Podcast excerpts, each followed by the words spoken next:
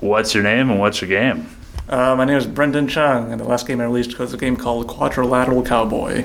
And um, you mostly make games by yourself, correct? Uh, yeah, by myself and uh, with with collaborators doing like music and level design every now and then. Yeah. But a lot of the, like, a lot Yeah. of the, a lot of it's you. Yeah, Um, yeah, yeah, yeah. How do you budget for that after the first game? Because I assume the first game, from what I understand, you lost your job and was like, Yeah. fuck it, let's make a game. And uh, but after that one, like what, like how do you budget?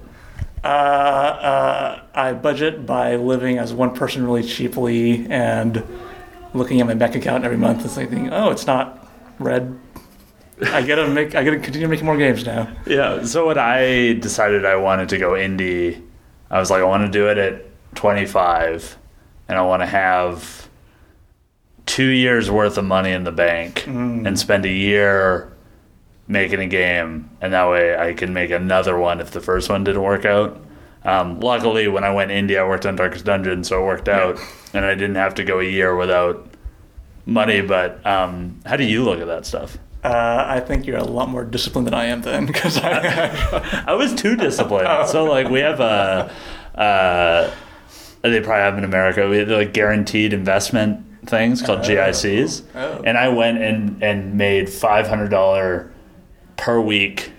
I drove the bank crazy because I, I, I budgeted it out to try and maximize the amount of guaranteed interest at five hundred dollar increments every week, and they were maturing every week, and they would call like it was just every time I go to the bank, they were very annoyed that's smart. uh, that it wasn't in like a mutual fund or in something that they'd make more money on. sure. Um, Right, right. So you just you just always are frugal. Yeah, yeah. Just uh, just live cheaply. Um, you know, don't spend a lot of money on things, and just like uh, the the cost of making games is just like whenever my accountants look at my stuff, it's like, oh, video games must be like not a hugely expensive thing because like you have your tech that you can get for like lower cheap prices. Uh, I mean, you're probably even if you're buying a computer a year, yeah, yeah. it's not that much in the compared to like a restaurant owner. Totally. Like there's no like licenses or whatever it is or whatever it is. Uh, so yeah, it's it's it's a cheap lifestyle. It's a cheap job to have for the most part. What are uh, what are some frugal things you do? Uh, uh, make my own food. Okay. you learn to just save a lot of money by going to the market and just getting a bunch of stuff and uh, making stuff that you know keeps you alive. So are Uh, you doing a big? I do a lot of cooking myself, Mm, um, and I don't really like eating the same thing two meals in a row. Ah. So I try and like alternate it or have stuff coming in. Are you like a big batch meal prep kind of person or more of a day to day? I am a big batch. I am a big batch person. Uh, I just make a bunch of stuff on the weekend, and then over the week it just sustains me. Do you have a vacuum sealer? I don't. I, I- I- should. eh, it's Oh. it's only worth it if you find yourself buying meat or something expensive. uh, okay. Because the thing is, is the the vacuum seal bags are going to cost you money. Oh, right. So every time I vacuum seal something, I go, I'm spending roughly 50 cents to a dollar to freeze this well. yeah, So it might not be worth it. yeah. You just Um, see like dollar signs coming out of them. Yeah, so I only do it when it's like if I come across a file, fire sale on on meat Yeah. or I've I've cooked like a big batch of something, but I don't use it all the time. Yeah. Uh, yeah, I do a lot of slow cooker. I do a lot of like roasted stuff. Uh, Mm. Do you got an Instapot yet? I don't. I am That's behind. that's a Vancouver special too. I Oh, believe really? that's I believe that's like designed to Vancouver. cool. I, Um, it's everywhere now. That thing It's is so- awesome. If they wanted to sponsor the podcast, I would be very much pro Instapot. That thing is like less like a hundred and something dollars, and Yeah. probably if you said microwave or it, I'd choose it. That's So I'm making more rice than I am using a microwave at this Oh, point in my life. so good. Um, so what do you do clothes wise? Are you a big like? Uh, clothes wise, Are you like I, a thrift? In the thrift stores or I have found my clothes place mm, and I have stuck with it. is it It is Uniqlo? It is. Yes, it is. How did you guess? Um, Uniqlo is a is a good. It's I, I don't have any of their clothes yet, but it seems like a, it seems like they've filled the void of American Apparel yeah. as far as Yeah. kind of basic stuff and and the orange jacket like you're wearing an orange jacket that's um that can't be that old. Yeah. Yeah. Just Uh, ju- looking at the color of the orange, it seems like a current orange jacket. It is. Uh, yeah, they just have clothes that I like that are uh, super basic, not expensive. Mm-hmm. It's also good. It's a well if you're traveling to game cons, you need more clothes. totally. Yeah. You lose. You ever lose your luggage? Uh, not yet. I've been Yeah. very lucky. Neither have I. I, I prefer to carry on. Yeah, me too. I've, I've mastered the art of slamming everything into one big duffel bag. Done. Um, so do you budget time at all in your games? Uh, I probably should, but uh, I I kind of let the project go wherever it needs to go for the most part. Um, and for the most part, I meant for the earlier projects they took about six months or so to finish. Uh, it wasn't until Quadrilla Cowboy where it kind of got out of control and took like five, four years, something like that. so you know, just just a little little hiccup. And you- I, I assume you're trying to go back to the Yeah. six month. That's that's the idea. When you uh, look at the games that you've made, do you set specific goals for them as far as your as far as your career, or are you making stuff that's that you feel is appealing to different markets? Is yeah. Um, yeah, so every project I do, I, I try to do kind of two things. Um, is I try to set certain limitations for it. Like, I'm going to do this project and it's going to have no health meter, and it'll just be f- like a fun thing to design around to try to make things work. Um, and the other thing is I try to not, I, for the most part, I try to not repeat the genre of game that I do. Mhm. Um, so, like, if I do uh, a strategy game, then I'll try to not do strategy game again next time. I'll try to do try something else and see what I can do. Um, and like, I think it's just fun to see people who don't specialize in a thing try that thing Mhm. and just see what happens. Yeah, no, I definitely, I definitely feel the same way, and and I'm usually inspired by those kind of things, like those kind of divergent games where it's not like their bread and butter, but their take on it. yeah. it can be a very um, like inspiring, inspiring thing for me. Totally. Um, do you know the games you want to make? yes, I have a Google Doc that is a billion pages long. But but like, do you? So, so then every time you finish the game, you go to the Google Doc and Yeah. see what makes sense. yes. uh, yep, that's a system. Uh, Um, there's just a million things I want to do and not enough hours, so there's always something on the burner somewhere. Yeah. And do you think about like how many games you want to make in your lifetime? Oh, uh, I would like to continue doing this as long as I can. Mm-hmm. Uh, yeah, I just love it so much. Do you think about retirement at all? I do. I've been preparing for it. I've been squirreling away money every year to try to make sure that it all works out. But is that retirement like you just make weird, not commercial games? That's the idea. Oh, okay. I mean, I can't. I, I don't. I don't know where Brendon will be in uh, 50 years from now, but uh, sure, I'd, I'd be up for that. Yeah. That sounds great. Yeah, I have um, I have plans of having games come out after I die. That's kind of my current. Uh, uh, my will is going to be like an amazing race. I love this. Um, this is great. I think that that's what I at the end, but I got to figure out like when I'm going to die. This is good. You're like a legacy. You're like a legacy board game where, like, one year after I die, open this envelope. Yeah. and you will find. Yeah, yeah. I'll they'll put USB keys on the seven summits of the world. And uh, yeah, um, do you? I noticed you shout out a lot of games uh, on your Twitter. I do. That's something I feel Yeah, uh, when I think about you. I think Yeah. about that. I love it. Um, do you just shout out stuff you think is cool? Uh, yeah. If if a game like I think, I think if a game makes me laugh, it has won my heart forever. And so like when I played um, Homefront: The Revolution, That was the one where he's throwing the the grenade, right, with the bandana. Uh, yes. Talk about box art. oh, oh, like yes, that. yes. Not that we live it. We don't. Yeah, being Steam and digital developers, box art's not really a, a thing. Uh, yeah, yeah. It was the the the, the sequel to Homefront. Wait. You know what? I got I'm, I'm, I've got the names all mixed up. Anyways, Yeah. it was the Homefront Revolution game, um, and there's just so much little like loving details in that game. Like Mm. It was, it felt very inspired by like the Half Life Two world and kind of letting around, letting you go around, having letting you do like fun open world activities. Um, but like they let you search every drawer of this giant cabinet, which feels way too much. Like you should not do this in your game. And the fact that they did it just makes Yeah. it so special. Just like why are you letting me do this? This Do you ever think of like why that happened? uh, I mean, if I was to guess, it would be the game. It was just part of some prototype or some like early part development, and they couldn't make it work for some other reason.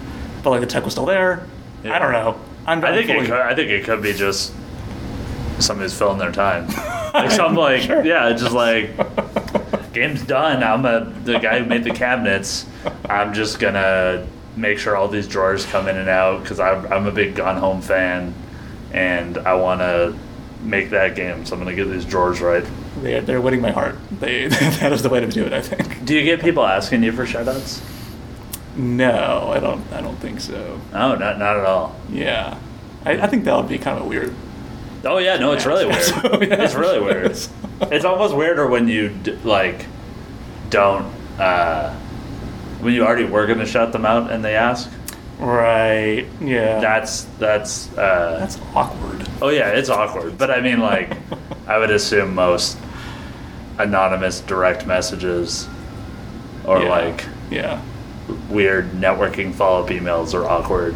Yeah, I mean, uh, I mean, I do get people who like ask me to like play test their thing, and I'm, I'm usually happy to do that if I have some time on my hands. Um, I don't know, it's fun. How early do you get people playtesting your game? Um, once once I feel that there's enough stuff in there where I cannot be in the room and they can play it. Mm. Uh, so basically, like once like enough UI and uh, visual cues are in, then sure, go for it. Um, yeah, anytime like I have to like tell the people how, tell the person how to play, this gets kind of weird. Yeah, yeah. We've we definitely had to expo earlier than our tutorial was done. Oh, yeah, and yeah. it was just like it was. We had to have yeah. We had to be there to Yeah. just get people through it, but it was kind of the and it worked out for us. Like we we always were able to show. Cool. Um, but uh, when you, how do you decide what shows to show at? Um, I I kind of just go to like whatever one feels like it's going to have a lot of people in it, and Mhm. if I get a spot there. Um, I haven't shown in a while, um, but probably for my next thing. I think uh, I think just cer- also just certain certain games are more showable than others. Yeah. Um, like I just did a foot VR game, which is kind of hard to show on a show floor. Yeah. Um, Dangerous, arguably. yeah, yeah, physically, uh, logistically, uh, very challenging. And you also get the weird, uh, not that they're weird, the people that have not tried VR for whatever reason, and Yeah. they're like, oh, a VR game, I'm gonna line up Yeah. for that. Yeah, And they don't really care too much about what it is. They're just like, Yeah, yeah. I, I showed the VR game, at, uh, uh, the game VR games with Flotilla too, and I showed it at some um, venues. And yeah, you're right. It was a lot of people who are just like, I don't know what this is, but I, I, I want to learn about VR, and they do it. And it's, uh, I mean, I'm glad to show them VR stuff. yeah. But um, yeah, I don't know. It's, it's an experience. Did, why'd you make a VR game? Uh, I made a VR game because I had a Vive dev kit. And I had made a game called Flotilla that I felt was like a really good fit for the VR interface. Um, and I was kind of, I was kind of looking at the, the VR marketplace to see like, oh, I mean, this feels like a game that should exist. I'd be happy to just play someone else's version of it, but like no one had done it. Oh, yeah. So that yeah, I'm just going to make this, and I hope people start making things similar to this. Do you think you would have made it if you didn't have a game already released and proven that Yeah, that already had a VR uh, that, that you already had done? That you Yeah. can and go like, oh man, it'd be. yeah, I don't know because uh, probably maybe not because uh, uh, like I made Flotilla and I liked it a lot, um, but like the one thing that I personally just never really got over was the controls were kind of diff- were kind of uh, uh, a little bit more complex than I felt they could should be, um, and just because of the nature of the game, you're controlling three. You're you're positioning 3D ships. You're positioning ships in a 3D space, but using a inherently 2D interface of the mouse and the monitor. Um, and so trying to move, make things move in three axes was very challenging. Um, and so VR just kind of just deleted all those problems. And so I felt I gotta make this because it feels just feels right. Do you think doing a VR game uh, or like a VR version of? I mean, it's a sequel, but uh, Yeah. like, do you think that put a lot of ex- like excitement and energy into the development? Just like it being a whole new thing rather than just making a direct sequel. Yeah, yeah. Um, yeah, I think in in hindsight, I if I were to get in a time machine and do this again, I put well, probably would have renamed the game to be Flotilla VR Edition or something like that. Um, I think adding a number two at the end gives people certain expectations and Yeah. it makes people kind of uh, uh, think the game's going to be one certain thing. Um, when in fact this was just a completely different. Uh, it was meant to be more of just like this whole alternate universe VR f- f- flotilla game where VR is just the main interface, as opposed to being a sequel to Flotilla One. I don't know. It's a mess. Do you? When do the names come in in your games? oh, pretty early. I like. I think names are important, Yeah. and I think that like the name kind of ends up affecting a lot of the game in a way. Mm. Um, Yeah, because it affects the pitch. It affects what Yeah. people say about your game, how people talk about it. Totally. And so, like, the idea of making a game and then choosing a name for it kind of feels very daunting to me. I'd rather choose a name early on and then kind of make the game kind of fit that name somehow. Mhm. Do you do you have any predictive ability when you make a game and as far as awards and Oh. sales and Uh, no, I, I would not say so. I, um, uh, my game, Atom Zombie Smasher, ended up uh, doing pretty well, and I would have never imagined that yeah I thought it was like, oh, it's a cute like strategy game. I'm sure some people like it, um, but like it, like way more people than I expected enjoyed it, and you know still come and talk to me at expos about it. And it's like I wasn't cool. I'm glad you loved it. Uh, yeah I really I really liked it too. yeah. Yeah, I played it so I played it so much, and uh, even to the point where I was blue screening my computer, uh, and I don't know why, yeah, yeah. um, and had to leave it. uh, I, that sounds right. But I'd play, I'd keep going back like it was a, uh, yeah, yeah, it's hard to predict. Like what? I don't know. I think like uh, one thing that I kind of am trying to figure out for myself and trying to uh, uh, grasp right now is that of the idea is uh, trying to figure out what is the right ratio of quantity versus the quality of the thing that you make. Mm. Like you can spend uh, all these years making something that's going to be uh, from 80% better to 90% better. Or you could just release it and you Mm. can make more stuff in your lifetime. Um, and I think that's something that um, is kind of hard to figure out until you just do it. Until you just like put the time in and do this project and see how you feel afterwards.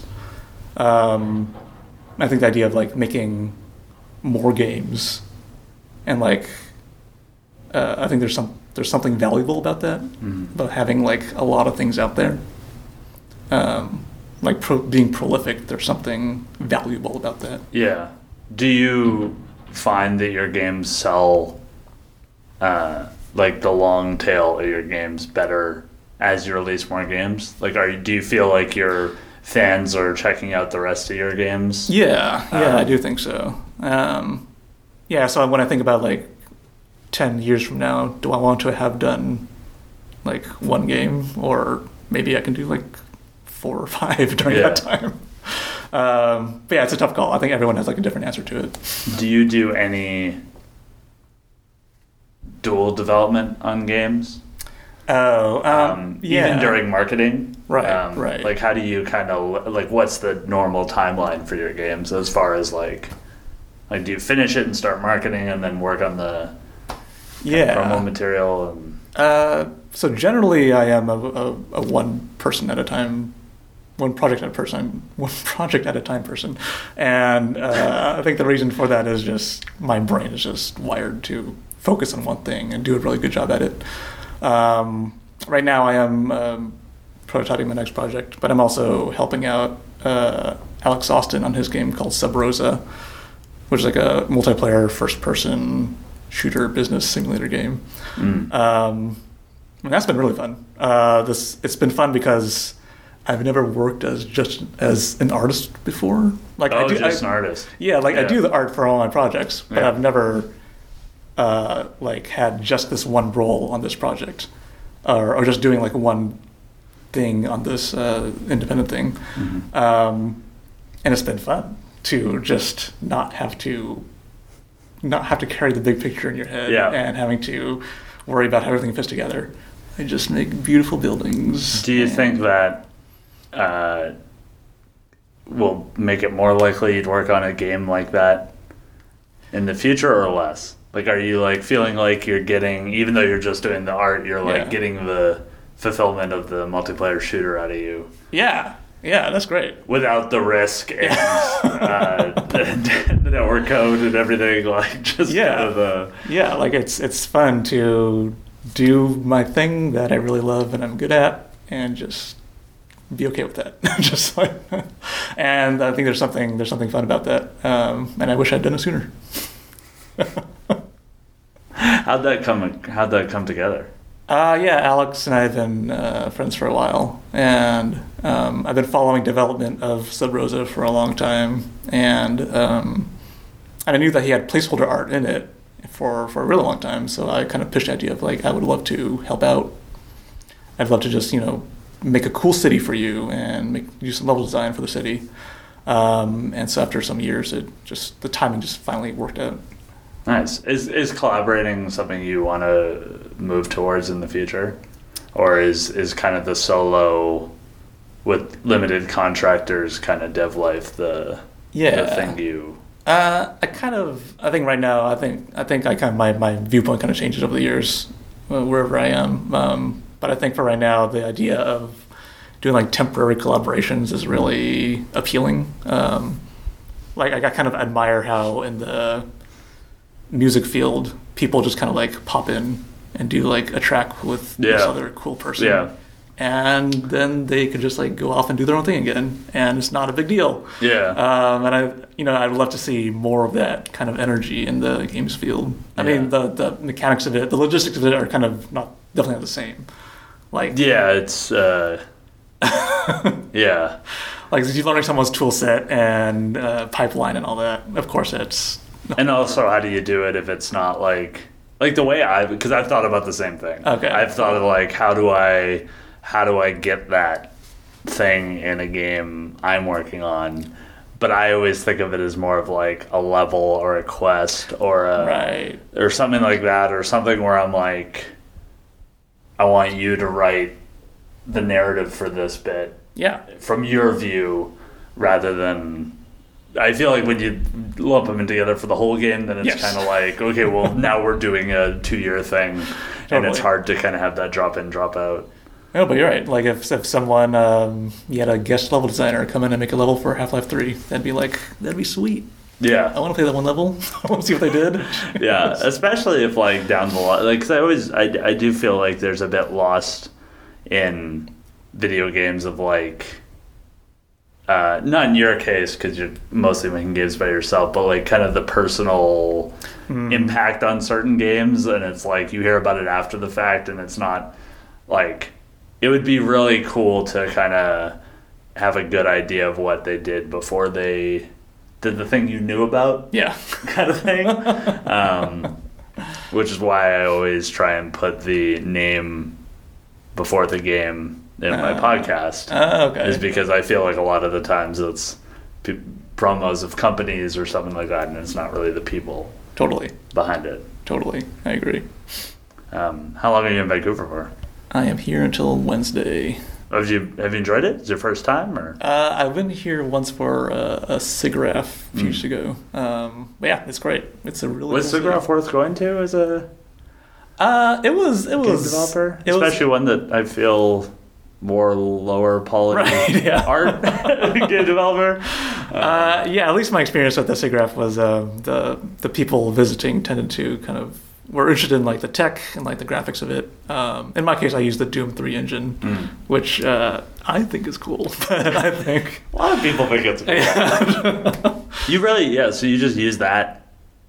Yeah, yeah. Um, 30 Flights of Loving used the Quake 2 engine, and um, Quadrilateral Cowboy uses the Doom 3 engine. Mm. Um, Are you planning for if the in whatever ten years when the Doom Four? yeah, I mean, if they keep if they keep open sourcing stuff, I'll be happy to use them. They release the Rage engine, then sure, I would love to check it out. That'd be awesome. Have you met anybody from id? Uh, um, I think I, I bumped into John Romero once Yeah. at a GDC, but uh, and he's a cool dude. Um, And do they have like any idea? no, I don't think so. Like you just sound like some. Not that people who mod games, but it's just like I bet people all the time are like, "Hey man, I, yeah, I I, I, modded that engine." that'd be awesome. I would love that. Um, no, I mean, I, I genuinely love these these engines. I think they're great. Um, there was one Indiecade where there was Unreal rep there, Mhm. and uh, I thought it would be really cool to get the Unreal One engine and like use that or Unreal Two engine, whatever, Yeah. and like make a cool game out of that. And I think he thought I was trolling him, and I felt really bad because I was not trolling him. Because he like, was going there to get his get his cut. Yeah, right? Like, I guess going so. to license that engine, get their cut. You're like, hey, like- could I have like just a random Unreal engine? Yeah, like for reals, I would love that. that would be so cool. Because Unreal One, and Unreal, those are great. They still look cool. I think Yeah. there's a certain look to that they have. And there's also something like there's a bit of a security of like you know it works. Yeah, exactly.